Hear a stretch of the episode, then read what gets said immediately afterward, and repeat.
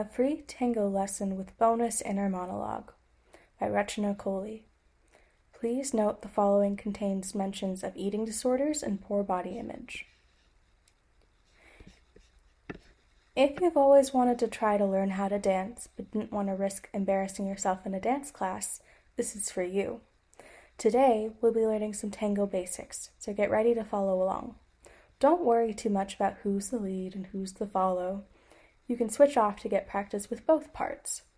The main difference, as you might have gathered from the names, is that leads decide what moves to do and have to effectively signal to their partner. First things first. Ladies, make sure your ballroom shoes are tight enough if you happen to be wearing some. Tighten them as far as you can, and then be pleasantly surprised and secretly triumphant when the tightest notch isn't tight enough.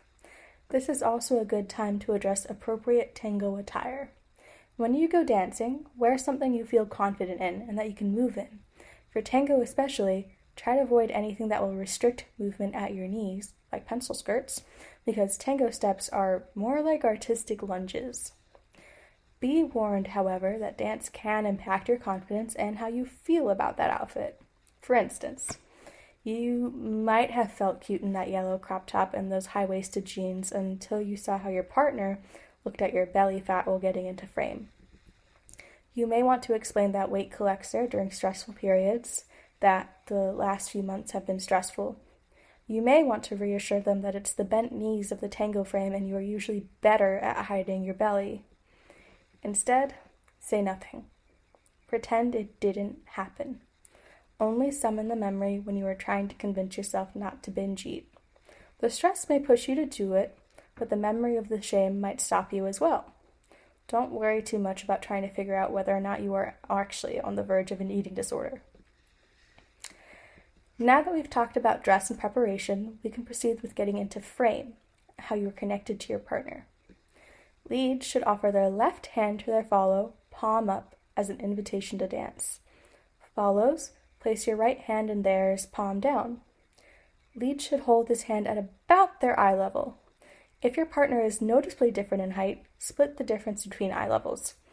Looking like you're constantly trying to high five your lead while they tease you by being just out of reach is not the goal.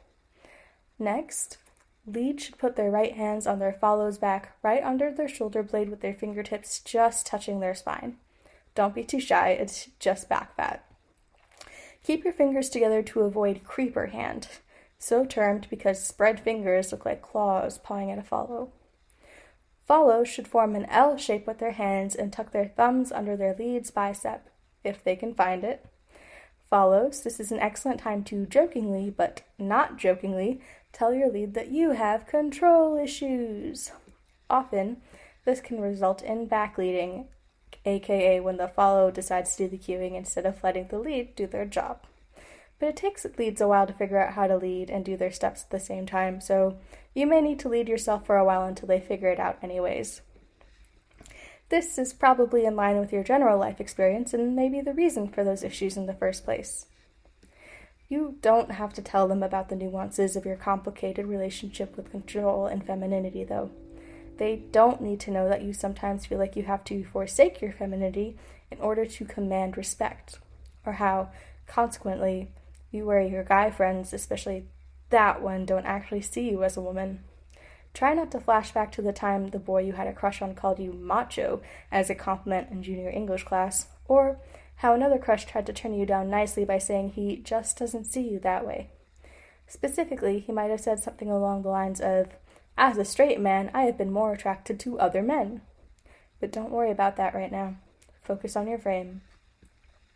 We're finally ready to take our first steps. The basic pattern of the tango is slow, slow, quick, quick, slow. Also known as the basic step, this pattern is the standard that all other moves riff off of in tango. In partner dancing, leads typically start by stepping with their left foot. You can remember that, since both lead and left start with the letter L. Follows usually start on their right foot because, as we all know, the follow is always right. In tango, leads will start by stepping forward on their left foot, and follows will step back on their right. Yes, this dance demands even more trust from you follows, since you also can't see where you're going. All ballroom dances involve the possibility of stepping on your partner's feet, but I found this is especially true for tango because each movement is supposed to be sharp and large. For reference, I've heard tango likened to hate sex. Because it's danced closer, chests may meet, legs may brush against each other. Try not to flinch. They're just legs, even though they feel like the brushing of snakes offering poisonous fruit or the promise of rustling sheets. Don't let on that this kind of physical contact is unusual for you or that it is one of the reasons you came to love ballroom classes. Practice the basic pattern a few times. This is a good time to switch roles if you'd like. Another version of the basic is the left hand promenade. It's probably the classic tango move you've seen in all the movies and maybe even at weddings. You know, the one, day, the one they do during the tango music version of a bass drop. In this move, you walk in the direction of your clasped hands. This is actually towards your right, it follows, because ballroom moves are named because ballroom moves are named from the lead's perspective. What can I say? This is the lead's world. From promenade, you can move into even more holds like fan and shadow. In fan, instead of being in frame, the lead and follow are standing side by side facing the same way. Some dramatically large arm gestures are usually are also usually involved. To get into fan, leads should push the follows away without letting go of their right hand after the first two slow steps of the basic promenade. That's right. Push them away, but don't quite let them go. Follows, this may be a familiar feeling. To finish with a flashy accent move, you can do a tango oversway. Follows, this is a move you can use to show off your flexibility and prove to yourself that there is something to love about your body. It's hard not to be proud of the crescent shape you've coaxed it into, especially since it draws attention to all the lines you love and away from all the details you hate.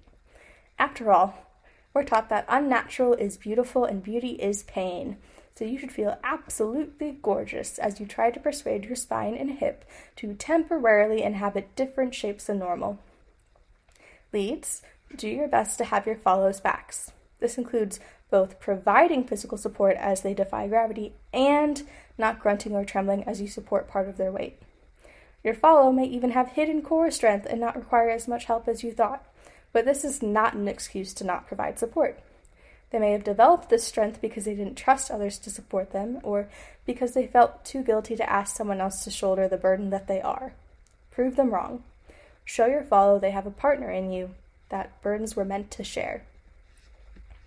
There are a few more things to consider once you feel you have the footwork down, which should also help keep any doubting voices in your head from getting too loud.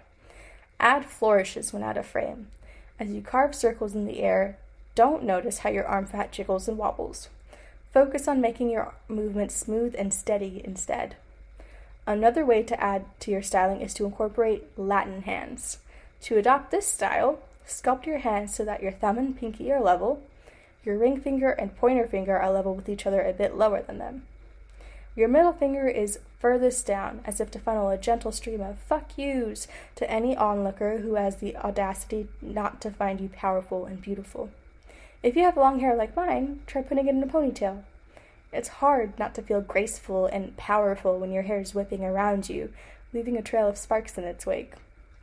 It might whack your lead in the face, but that's the price of dancing with you, and you should know it's a small price to pay. We should try to remember it's worth it.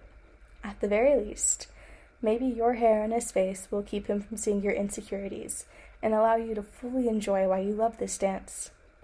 For the momentary respite from it all as you wrap yourself in the security that as you dance, you are beautiful.